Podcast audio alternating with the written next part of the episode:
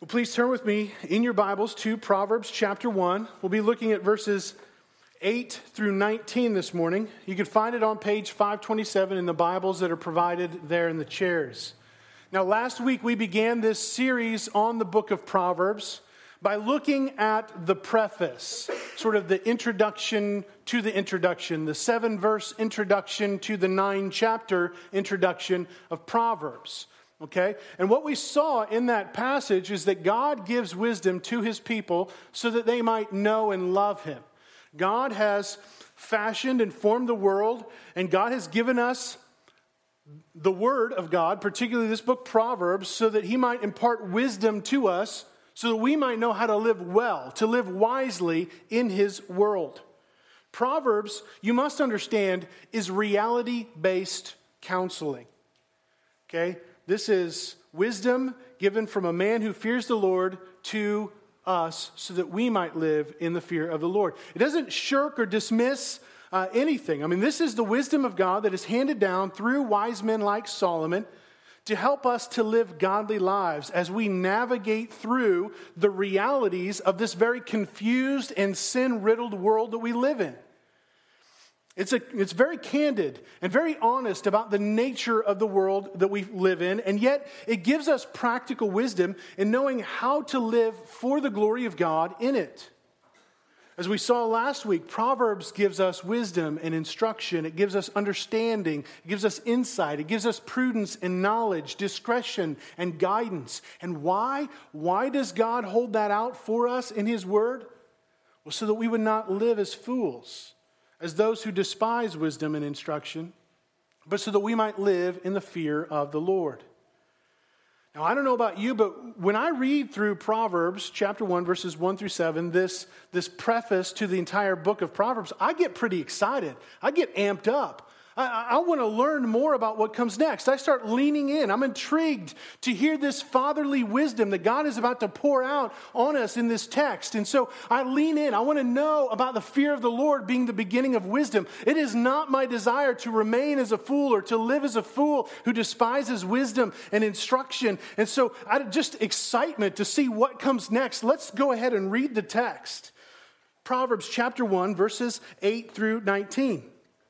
It says, Hear, my son, your father's instruction, and forsake not your mother's teaching, for they are a graceful garland for your head and pendants for your neck. My son, if sinners entice you, do not consent. If they say, Come with us, let us lie in wait for blood, let us ambush the innocent without reason, like Sheol, let, us swallow them alive and whole like those who go down to the pit. We shall all find precious goods. We shall fill our houses with plunder. Throw in your lot among us, and we will all have one purse. My son, do not walk in the way with them. Hold back your foot from their paths, for their feet run to evil. They make haste to shed blood. For in vain is a net spread in the sight of any bird, but these men lie in wait for their own blood. They set an ambush for their own lives. Such are the ways of everyone who is greedy for unjust gain. It takes away the life of its possessor. Now, does that seem like a bit of a bummer to any of you? Right? Does anyone just read that and, and maybe a little surprised or a little disappointed about what comes next? I mean, am I the only one that's like that? I mean, he's been building up this idea of gaining wisdom and knowledge, the fear of the Lord being the beginning of wisdom. Fools despise wisdom and instruction. And then we have this. And it reminds me of those awkward conversations I had with my dad when I was a teenager. You ever had those? You know, it's like I'm sitting there and I'm doing my homework, and my dad comes up to me and he says, Son, I need to have a conversation with you. It's really important. I got to impart some wisdom to you. I need you to pay attention to what I'm saying to you because it's the most important thing that you could ever hear. Now, my dad doesn't talk anything like that, but when I imagine him, that's how he talks, right? Um, and so I'm just like, okay, uh, okay, dad. You know, and I close my book, and he leans in and he looks me in the eye. He says, Now, listen, son, don't forsake what I'm about to tell you. I got two things to tell you. They are really, really important. Don't forsake them, don't minimize them. Don't dismiss them. And so I'm just like, okay, dad's really serious here. All right, dad. Okay, I promise I won't do that. He says, first of all, son, first of all, this wisdom that I'm about to give you is like graceful garland for your head and pendants for your neck. And I'm like, uh, okay, Dad. I don't know exactly what that is. Uh, sounds a little girly, but oh, okay. Uh, wisdom will make me pretty. Oh, oh, okay, Dad. What else? All right, second thing I need to say to you, son, it's really important. You need to live by this. Don't dismiss this at all. The second thing is really important. Like, okay, Dad, what is it? Don't join a gang. okay, Dad. All right, all right. You got me there. All right, I'll keep that in mind. I'll file that away right next to don't do drugs. I don't, I don't have a plan for that, but thank you for that wisdom, Dad. I'm feeling a bit awkward now. Uh, good talk. Can, can we just go back to what we were doing before? Can I go back to my homework? And I'm thinking to myself so I can get some real wisdom, right? Does anyone else feel that way when you read this text and what comes next? I mean, he's talking about the importance of wisdom. He says, Fear of the Lord is the beginning of knowledge. Fools despise wisdom and instruction. And what is the very next thing that he says? Wisdom will make you pretty and don't join a gang. Is there anything that is more irrelevant it kind of makes you just want to just shut the book and kind of move on, right? Have you ever done that in reading through Proverbs chapter 1? Well, friends, this actually has a whole lot to say to us. It might surprise you, but it does. This passage speaks of the value of parental and spiritual wisdom and how we need to listen to this wisdom and how also it's important for us to teach and instruct those in our care. It warns us about who we align ourselves with and the ways that we are enticed by them to sin. And it reminds us of the futility of sinful pursuits and the consequences that will fall on the sinner. Now, you might not be here today and, and might not be tempted to join a bloodthirsty band of marauders this morning, but the truths presented in this passage couldn't be more relevant for your life. It speaks to both the young and to the old, to the impressionable and to the wise. It speaks to both child and to parent. And this passage is telling us two things, but it really makes one main idea Behold the beauty of wisdom, beware the enticements of sin. Behold the beauty of wisdom, and beware the enticements of sin. Now, I want to look at this passage in three parts this morning verses 8 and 9, verses 10 through 14, and verses 15 through 19. But in each of these parts, I'm going to address two groups of people independently. I'm going to first give a word to parents and then a word to children. Or if you are not a parent, a word to the mature and a word to the immature, or a word to those who are a little bit further down the road in their spiritual journey and have good things to share with those who are coming after them, regardless of how far down the road you are, and those who need to hear. And the reality is, we're in both of these categories, but I want to present them independently because it has some really important things to say to us. So, whether you're a parent or not, whether you consider yourself to be a child or not. This has uh, things to say to us in both of those categories. So, first, let's look at verses 8 and 9, and, and there we see the beauty of a parent's wisdom. Now, first, a word to parents.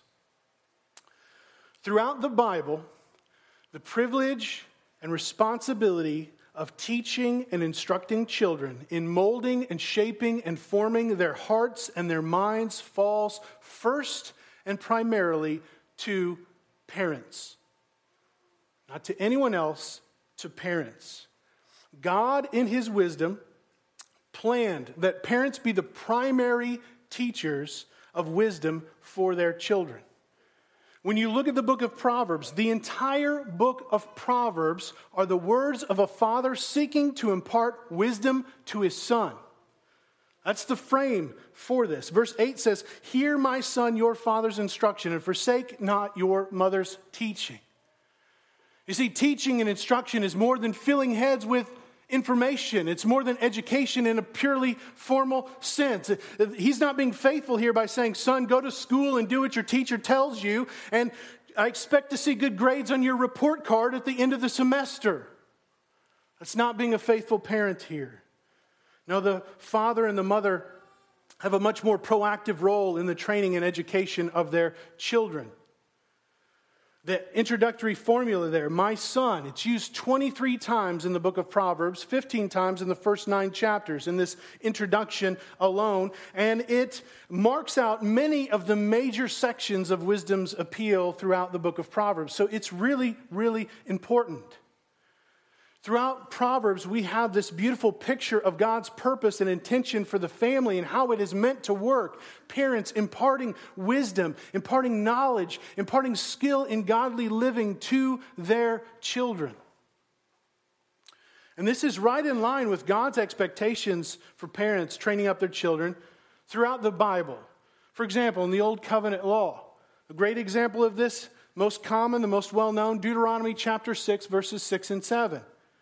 There, God is speaking to his people through his servant Moses. And he says, And these words that I command you today shall be on your heart, and you shall teach them diligently to your children, and shall talk of them when you sit in your house, and when you walk by the way, and when you lie down, and when you rise. And we know that he's not saying, what matters here is that as a people, you make sure that you organize some governmentally formed education system because it says when you sit in your house and when you walk by the way, when you lie down and when you rise. This is speaking not of schools and education broadly, it is speaking of the home.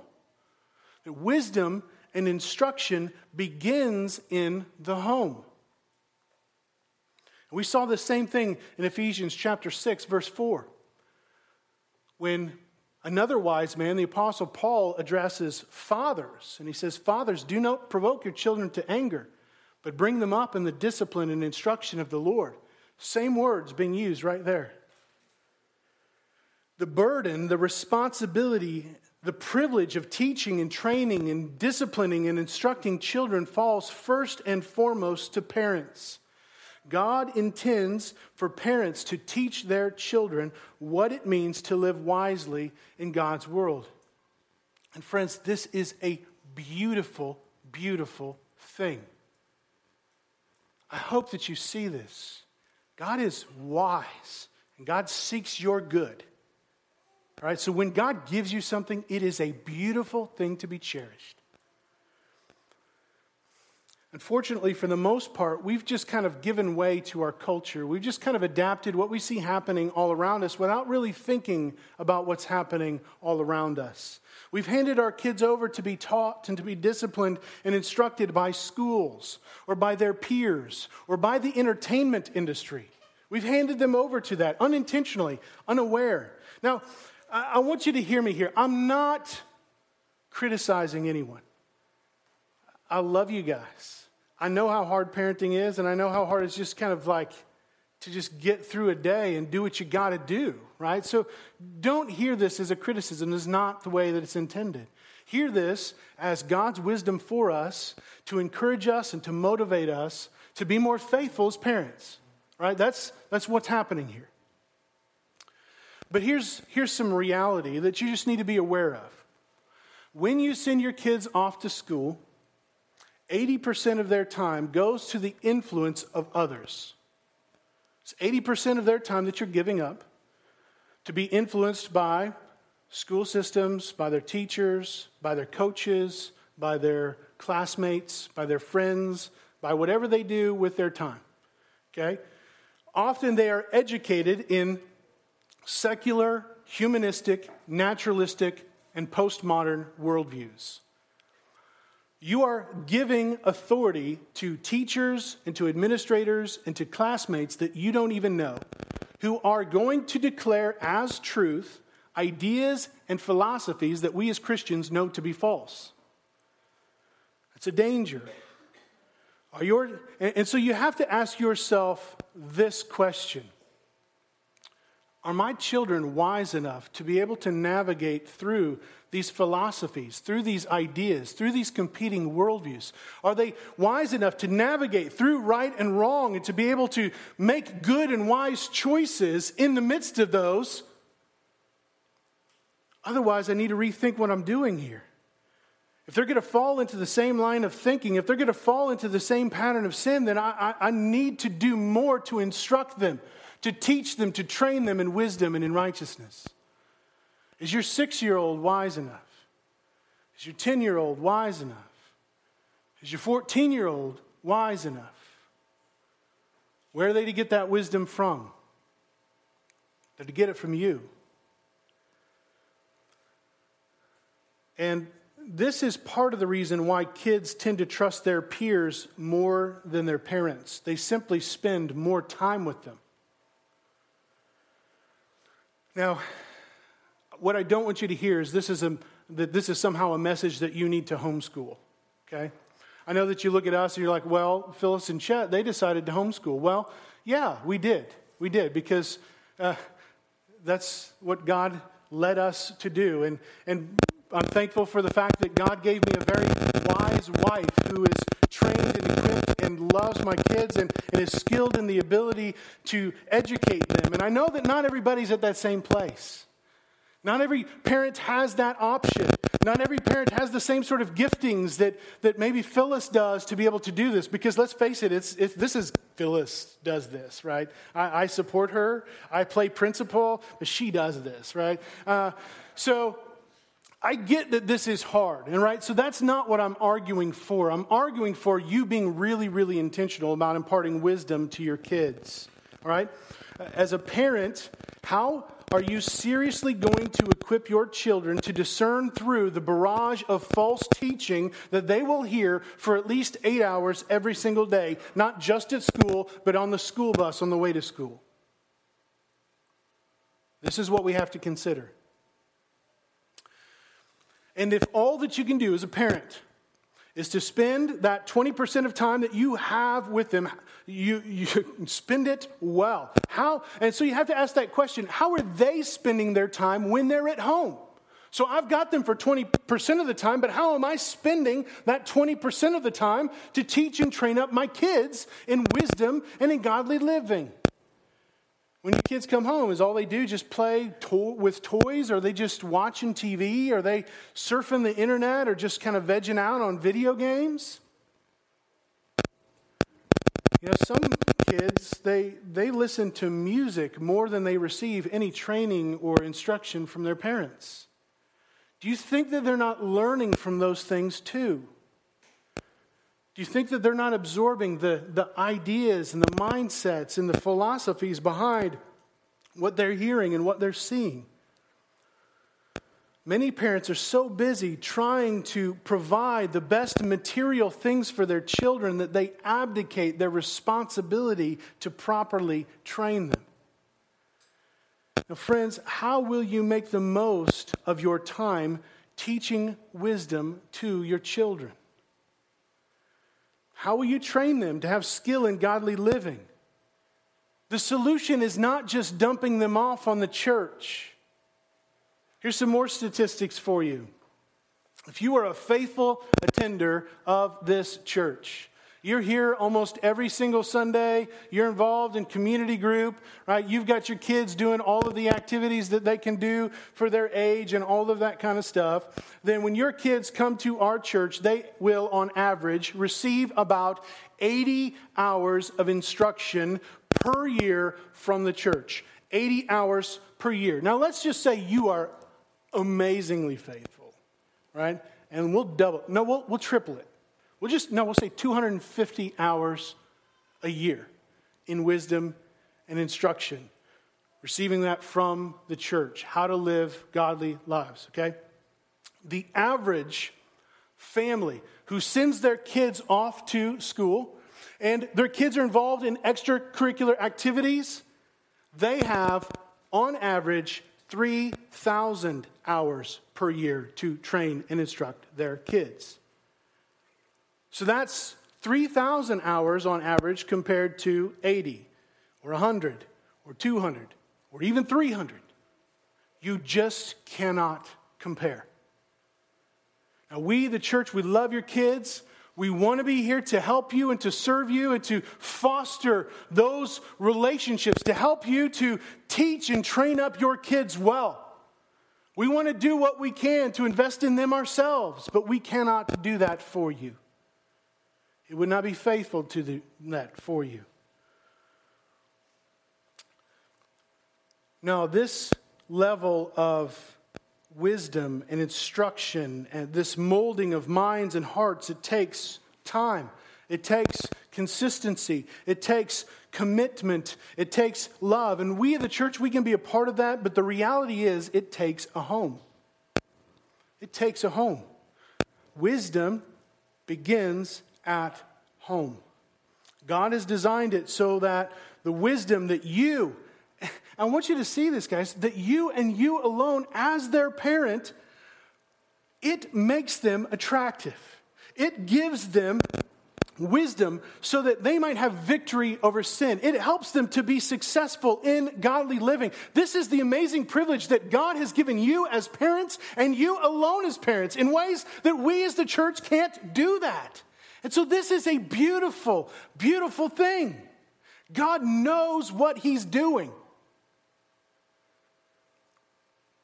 Now, the same could be said to a lesser degree for the teacher. We have many, many teachers here or to the older brother or the older sister, for the wise, for the mature, for those who serve up in Redeemer Kids or Redeemer Tots, for those who are willing to take time to invest in others who are not as far along. Because the reality is, we all need wisdom. We all need instruction. And God has designed for the church to be a means of helping all of us together reach maturity in Christ. And so when you invest yourself for the discipleship of another, it too is a beautiful, beautiful thing. Now, that is a, a word to parents on the beauty of a parent's wisdom. Now, I want to turn our attention to children, right? Or more broadly, those who need teaching and instruction. And again, that's all of us. Solomon's charge is clear here listen to instruction, be willing to receive correction. And friends, that word correction there, that instruction, that's discipline. Be willing to be disciplined by other people, to be called out, to be exhorted, to be reproved, to be admonished. I know what it's like to be a kid whose parents are on them about something. You know, I, as a teenager, I became an expert at scoffing. I became an expert at eye rolling. That's where I developed selective hearing. I still use it to this day. My wife hates it. But, friends, the wisdom God gave you as parents, or, or the wisdom God gave to the church, it is a gift to you. It is a gift from the Lord for you. It is for your good. Do not forsake or reject their wise teaching. When those who are faithfully seeking to live in the fear of the Lord are investing in you and pouring themselves into you to teach you wisdom, receive their counsel. Listen to their instruction, heed their teaching. Why? Well, because Solomon says this is a garland of grace for your head. This is a symbol of victory or vindication that is given to heroes. This wisdom is like pendants for your neck, these beautiful symbols of prestige, like that of a, an Olympic medal or a necklace of precious stones. It bestows honor and beauty upon the wearer. God's wisdom is beautiful. God's wisdom is impressive. And those who put it on gain victory over sin. They find success in godly living. This wisdom makes them beautiful. It makes them attractive, but not in a superficial, external sense. God gives wisdom through our parents or through our church because we were not made for mediocrity. We were made for glory. We were made for glory. We were made to image the excellencies of God in all aspects of our lives. And so God gives us wisdom wisdom through parents, and wisdom given through the church, wisdom given through His Word, so that we might receive glory. And this wisdom is beautiful, it's attractive. We should want to put it on. To put on this wisdom is to put on Christ. Do you remember what God taught us through another wise man, the Apostle Paul, in Ephesians chapter 4. There, Paul said, Now this I say and testify in the Lord, that you must no longer walk as the Gentiles do, as unbelievers do, in the futility of their minds, the foolishness of their minds. They're darkened in their understanding. They're alienated from the life of God due to the ignorance that is in them, due to their hardness of heart. They have become callous. They've given themselves over to sensuality. They are greedy to practice every kind of impurity, but that is not the way that you learn Christ assuming that you have heard about him and were taught in him, as the truth is in Jesus. To put off the old self that belongs to the former manner of life and is corrupt through deceitful desires to be renewed in the spirit of your minds, and to put on the new self, created after the likeness of God in true righteousness and holiness. To put on Christ is to turn away from your sin, to turn away from your foolish attempts to live life for yourself, and to be wise in your own eyes, and to instead trust in the perfect sacrifice of Christ to save you from your sin and to give you an unfading, glorious hope of new and eternal life. It is seeing the truth and beauty of Jesus and longing to follow in him, to believe that his wisdom is for our best, and to long for it because it's beautiful. The wisdom of parents who live in the fear of the Lord is a beautiful, beautiful thing. It is a gracious gift of God to you. So listen to them. Do not forsake their teaching. Now, if you're here and you don't have parents, or maybe you just say, you know, I have parents, but my parents aren't wise. My parents don't live with the fear of God before their eyes, they live as fools. Well, this I can say to you the Lord has not abandoned you, the Lord has not forgotten you. You are not an orphan out in the wilderness. In Christ, you have been adopted into God's family. In Christ, you have become a part of God's own household. You have one true spiritual father. God is that father. And he has given you, through the church, because we are united in Christ, many faithful mothers, many wise brothers, many faithful sisters who can impart wisdom to you. God has not forgotten you, He has given you His word.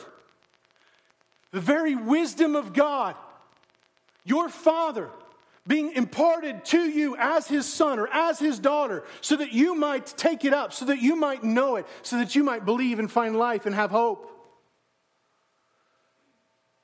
And so, friends, trust in that. Take it up.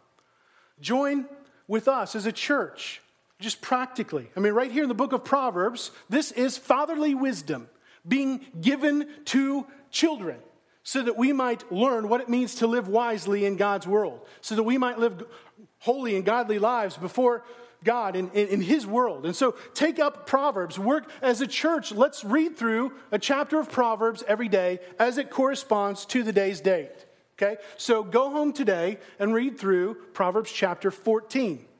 And do that every day. We'll go through Proverbs many, many times together. And don't just stop at that, talk with someone from the church about it. Discuss these things. What, what stands out to you? Just because you don't have godly earthly parents, it doesn't mean that God has forgotten you. He has given you a spiritual family and all the fatherly wisdom that you could ever need in His Word. And so that's the beauty of a parent's wisdom. Second, let's explore the enticements of a companion's sin. Look with me at verses 10 through 14. It says, My son, if sinners entice you, do not consent. If they say, Come with us, let us lie and wait for blood. Let us ambush the innocent without reason. Like Sheol, let us swallow them alive and whole, like those who go down to the pit. We shall find all precious goods. We shall fill our houses with plunder. Throw in your lot among us. We will all have one purse. Now, parents, I want you to look very carefully at Solomon's strategy here. He does not waste any words. He goes right after the very thing that will challenge wisdom and promote foolishness. He identifies the ones who would keep his son from living in the fear of the Lord. And you might actually not recognize this, but in so doing, he actually identifies the worldview that stands in opposition to God. What Solomon is doing here uh, is not doing here. Let me say that. What Solomon is not doing here, that so many parents make the mistake of doing, is trying to shelter their kids from the world. He doesn't try to hide them away. He doesn't try to cover their eyes or to protect them from the evils of the world because he knows that helicopter parenting only produces simple, naive, weak, and dependent kids. He doesn't want them to remain ignorant of the reality of the sinful world that we live in.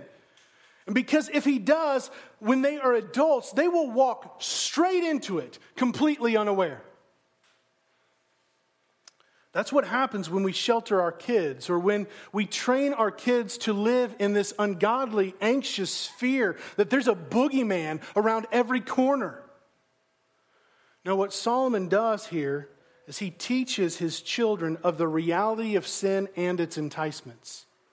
He goes straight after it. He wants them to understand that there are real and eternal consequences to ideas and philosophies. He wants them to be aware that evil is real and present and it resides in the hearts of every single man. And if they are not careful, if they cannot discern what is happening here, if they do not apply the wisdom that God has given to us, then they will fall into the very same things.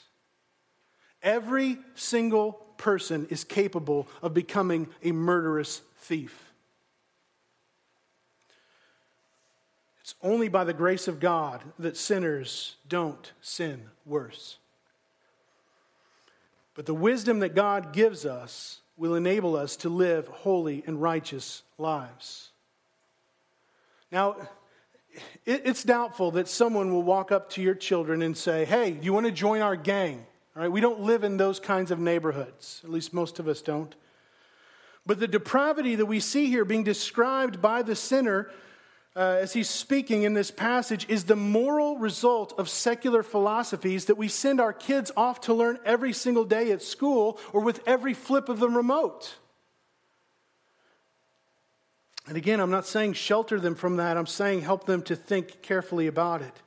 Secular humanism and naturalism is based upon atheistic evolutionary worldview that has no true grounds for morality. I want you to think about this because this is very, very applicable when we think about just even education. If there is no God, or if we can live well apart from God, and all we are are biological machines, then there is no true argument for ethics. Only popular opinion and societal consent. Popular opinion, societal consent. And we, this is exactly what we see happening in our world today. All right? Just look at the drastic change in our culture on the issue of gay marriage as one example. All right? 20 years ago, 30 years ago, this was not even a thought among our people. It was unheard of to think that we would redefine marriage. But yet here we are so quickly at this, and it's now opening the door to other more broad definitions. Next up, polygamy. It's happening right now. I'm not saying that to scare you. I'm saying that to warn you of the reality and the dangers of trying to define the world on our own terms by popular opinion or just societal consent. I'm not going to bother with that. I don't want to say no to them. You know, I don't want to be the religious majority here and, you know, vote that could hinder somebody's free choice. Like, again, as, as Christians, we can't think that way. I'm getting off track. Let me get back on it. You see, if all I am is a biological machine and there is no God that gives us an absolute standard of what is right and what is wrong, if there is no eternal moral consequence for my sin, then it is survival of the fittest. All right? That is the ethic that guides all things. If I can take what belongs to you, then I should. If I have the power and ability to kill you, I can, and I just might if you're if I have the ability to advance myself at your expense through rape or through murder or through stealing or through destruction, then why wouldn't I do that? Now, you might be thinking to yourself, Chet, that's crazy. That's crazy. Nobody would go that far. Nobody would think along those terms. Well, friends, again, this is the, this is the moral consequence of the ideology. And the only fact that we would stop before that is because of common grace, so because that God's ethic has still been informing our culture and still been informing our thoughts to a degree, all right? And just case in point, going back to the gay marriage issue, nobody during the time of the sexual revolution thought to themselves that they needed to redefine marriage. But now here we are, just a few decades later. Nobody thought that conceivable at that time, but here we are, all right? And it's all because of societal consent, it's all because of negligence. It's all because we don't trust in God and his word and the rightness of his doctrine, the rightness of his way of living. You see, if there is no moral, eternal consequence for sin, it is kill or be killed. And if you are not going to stop me, then I am just going to keep taking. That's what I'm going to do. What we're reading here is the natural consequence of the ideas of a godless society. Right? This is what happens when people harden their hearts against God and when there is no fear of God before their eyes. As foolish as it seems when we look at it, that is exactly what is happening. This is what happens when secular humanism and naturalism and atheism runs its full and complete moral course. Come with us. Let us lie and wait for blood. Let us ambush the innocent without reason. Let's play God. Let's swallow them alive like the grave, whole like those who go down to the pit. Let us fill our houses with their goods. We will all have one purse. As we as parents, and as the church, we need to understand and to teach our younger generations of the moral consequences of ideas that are presented on their screens and in their textbooks, in the lyrics of their music, and in the words of their friends. Not to hide them from it and leave them vulnerable, but to help them to discern, to help them to understand and apply God's wisdom to it. Now, that's a word to parents. Now, a word to children, or a word to those who need to receive this wisdom. Verse 10 says, My son, if sinners entice you, do not consent. Now, that word if is kind of unfortunate because it's not a question of if sinners will entice you to sin, but when sinners will entice you to sin. You have, you are, you will be enticed towards sin. It's just a matter of how often, how regular, how much. Right? Now, who are these sinners? Well, everyone apart from Christ is a sinner. So these hooligans, they're sinners. The son, he's a sinner. Even the father and mother are sinners. Only Christ is not a sinner. Now, this word, it does suggest someone who is a chronic, habitual, and unrepentant sinner. And in your lifetime, you will know many. The reality is, anyone can entice you to sin. Anyone has the potential to lead you down the path of folly. This is why we must be wise, so that we will not be persuaded by others or be the means of persuading others to sin. Now, this is really important to notice here that sin always recruits. You ever notice that? Sin recruits. Sin begets sin, sinners beget sinners. When we find ourselves in sin, we like to spread the moral culpability, the moral responsibility around. Makes us feel a little bit better because if you join me in my sin, I don't have to feel as bad. Right? If you I can justify and excuse myself if you are doing the very same thing that I'm doing. Right? It's always easier to justify or excuse going out and getting drunk if I call up my buddy and he goes with me. So, where there is sin, there will be those who seek to persuade others to join in the sin with them. It's just as Paul said in Romans chapter 1.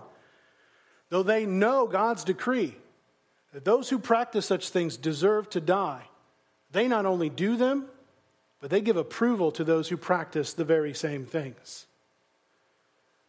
And because sin is so prevalent in our world, you will always receive more cheers and more congratulations for unrighteousness than you will for righteousness.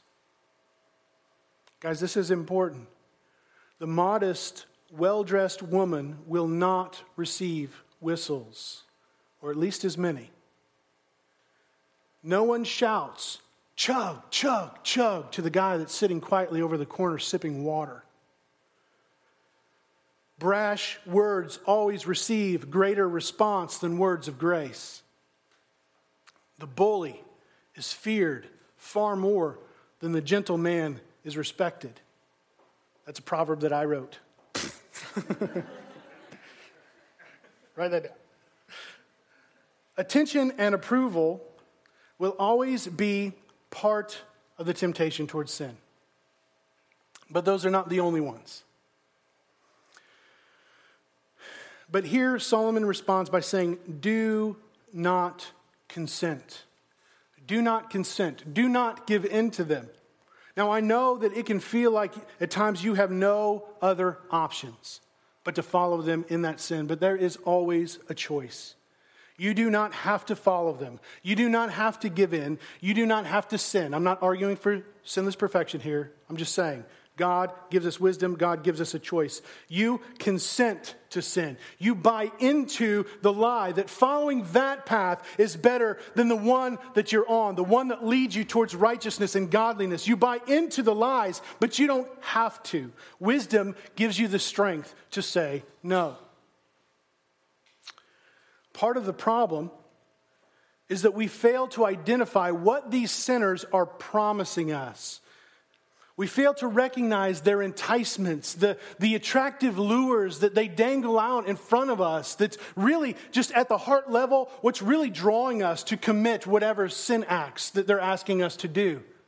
What is really getting at what belief system, what desires, what longings, what values, what plans are they, are they putting forward that's attractive to us? Because that, those are the same things in our hearts. But just look at a little bit of what's promised here in verses 11 and 12.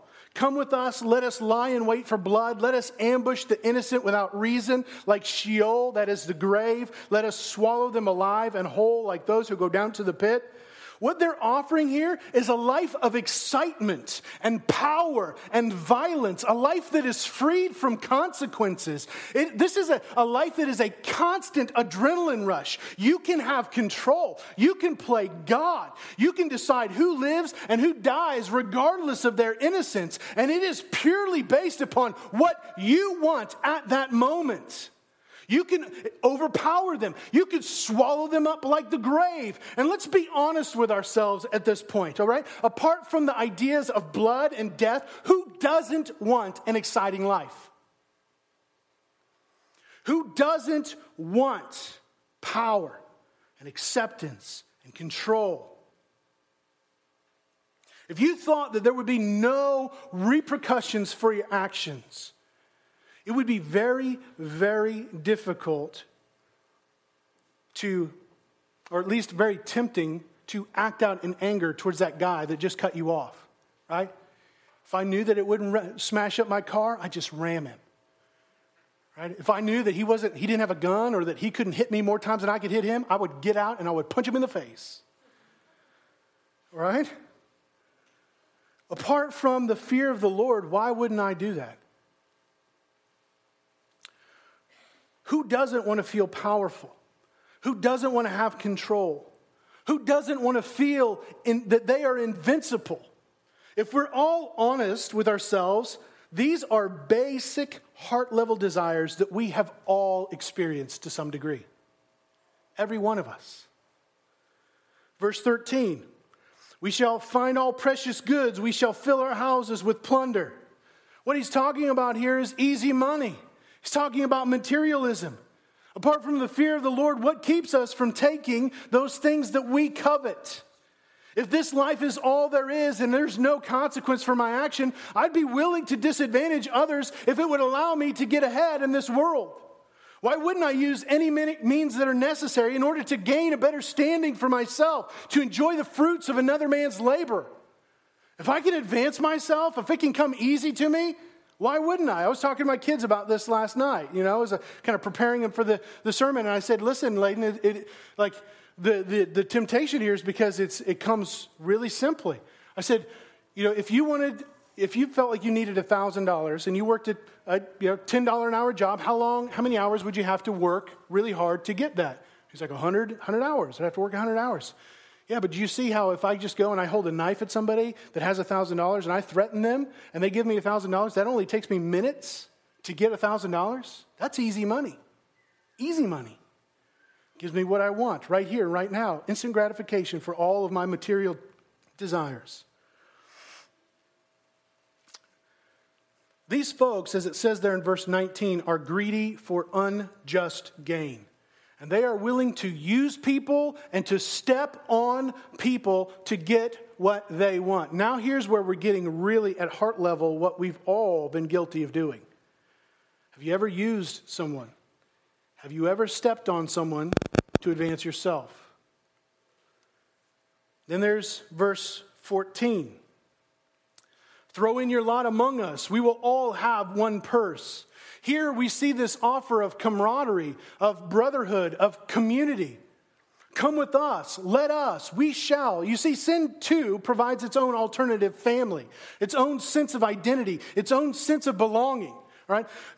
Sin does this, and if you would just join with them in their sin, I mean, this is why gangs have a particular appeal, or any group that identifies itself around a particular sin. Join with us, have fellowship if you would just be boastful in your sin, be outward in your sin. And though you may at one moment be thick as thieves with them, it's only a matter of time before those violent, abusive, self centered brothers turn and they put a knife in your back. This doesn't just happen among violent gangs, but among all of those who are greedy for unjust gain.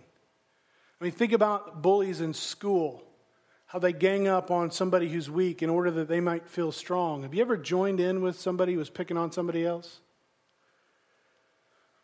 Computer hackers who steal people's identities or money, Wall Street insiders or chief financial officers who exploit their position or their system for their own selfish gains.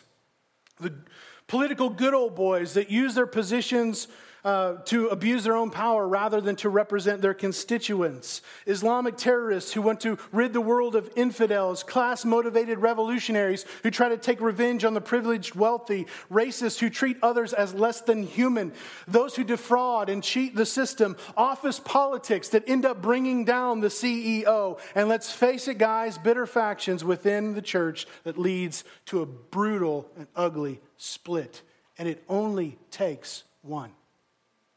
It only takes one person who is greedy for unjust gain to make it happen. Solomon's son, Rehoboam, is a great example of this. The very son that Solomon's imparting wisdom to, right? Solomon had passed on, Rehoboam became the king, and he chose the counsel of his sinful young friends over that of his father and over that of his father's wise advisors. And his kingdom was ripped in two underneath him. He had to flee for his life. And later, the temple was ransacked by Egypt because of his folly. Friends, do not be deceived by their enticements. We all want excitement. We all want recognition. We all want control. We all want quick and easy gain. We all want community. But truly successful life comes only by living in the fear of the Lord.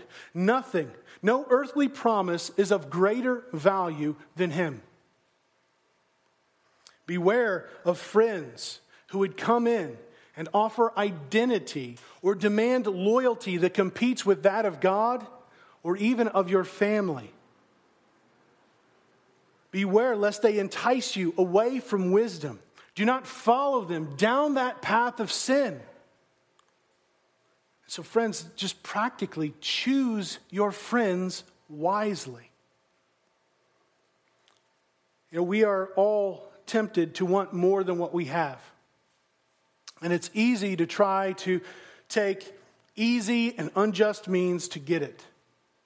But in the end, it only proves to be folly. I mean, how do you find yourself selfishly tempted to pursue your own advantage unjustly. Don't think just in terms of money, don't think in terms of, of material gain, think in terms of relationships.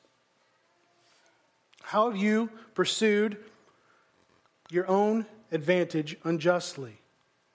And then think about this Has it ever delivered what it has promised? Ever once? So, friends, see the futility of it and turn from this deceitful desire so that you might find true satisfaction in Christ.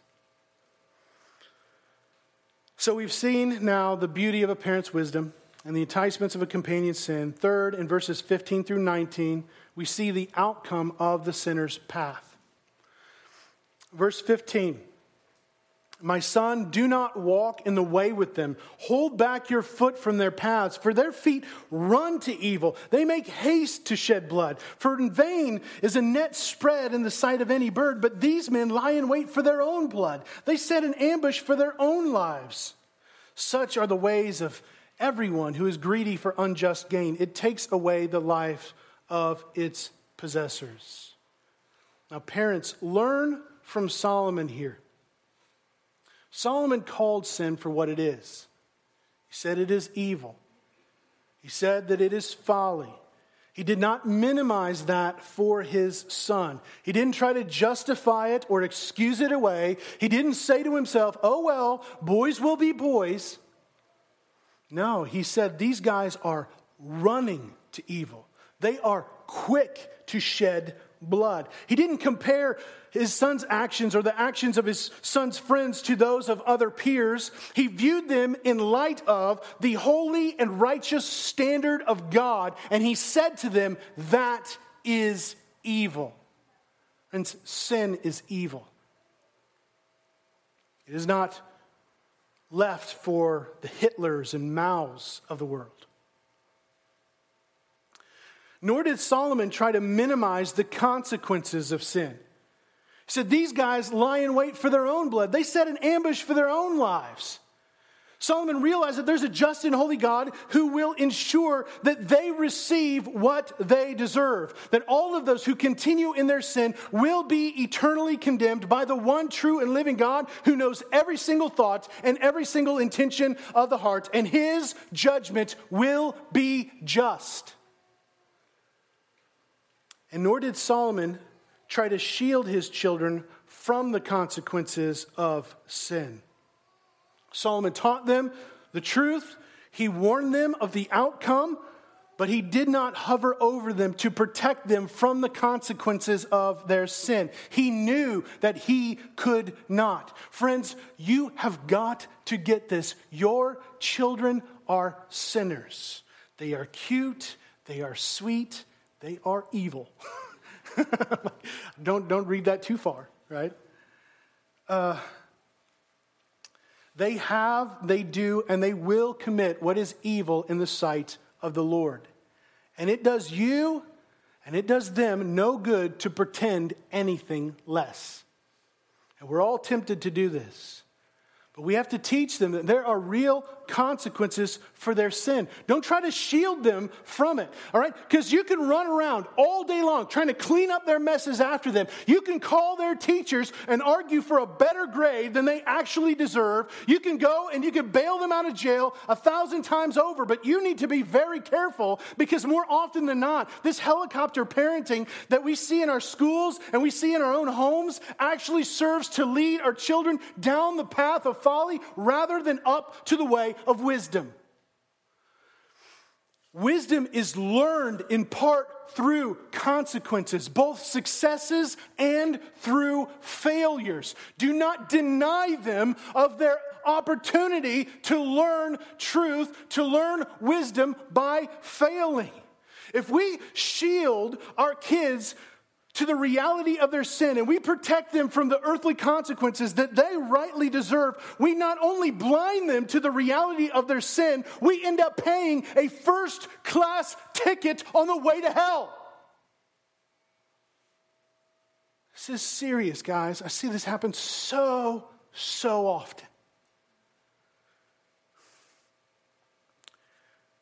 You can do all that you can to defend them, right or wrong, against any and every outcome of sin in this life. But no one, and I mean no one, is going to be able to play mama bear or papa bear before God. No one. Why are we tempted to do this? I mean, as parents, why are we tempted to stand in and kind of protect them and shield them and deny them reality? It's because we're too proud to admit that they're sinners. Right? Our own status and achievement is often put up alongside theirs. We're too afraid to teach them of the consequences that their sin actually deserves, and especially if we're called to discipline them. But both as parents and as the church, we must plead with sinners to hold back their feet from the way of sin. We must warn them of the dangers of continuing down that path. And at times, as much as it's heartbreaking, we must lovingly discipline them in the hope that they might turn their hearts away from evil and unrepentant sin before it is too late. Now, a word briefly to children or to those who need to receive wisdom. Are you aware that there are evil desires in your heart? If you do not believe that, read Colossians chapter 3 verse 5. Do you honestly call sin sin in your life? Do you realize that one sin against an infinitely holy God is worthy of infinite punishment before him? Do you admit that your sin that you have committed rightly deserves the eternal wrath of God? Sin is foolish. Sin is futile. Sin is insanity. In verse 17, Solomon gives the illustration of that of even a stupid bird will not fall into a trap that is set out before them, but these foolish sinners, they lie in wait for their own blood. They set an ambush for their own lives. Though they know God's decree that those who practice such things deserve to die, they know it. They not only do it, but they give approval of those who practice the very same things. Greed for selfish and unjust gain takes away the life of its possessor. You may have short term earthly gain, but in the end, it is eternal loss. Friends, there is only one, only one unjust gain that gives life to its possessor. Only one. Jesus Christ, the Son of God, lived a life of perfect obedience to his Father, life that you and I can never live. Absolute, complete, perfect obedience to his heavenly Father's wisdom. And he gave up that life. He died an unfair and unjust death on the cross. His blood was shed by those who were lying in wait for it, so that sin like ours can be paid for and so that through his resurrection we might have the hope of new and eternal life. We might unjustly gain what we do not deserve. He took the sin of his people, and we received his undeserved righteousness. It is by the lavish grace of God, and only by the lavish grace of God, whom we had all rejected, that we can now turn away from our sin and to believe in the hope of Christ for everlasting life. This is our Father's true wisdom. This is the only time you will ever profit from unjust gain. And it comes in the face of Jesus Christ. He is the true graceful garland for our head. He is the true pendants around our necks. And friends, I pray that you would see this as beautiful because it is. So as we walk out of here, let's behold the beauty of wisdom and let's beware the enticements of sin.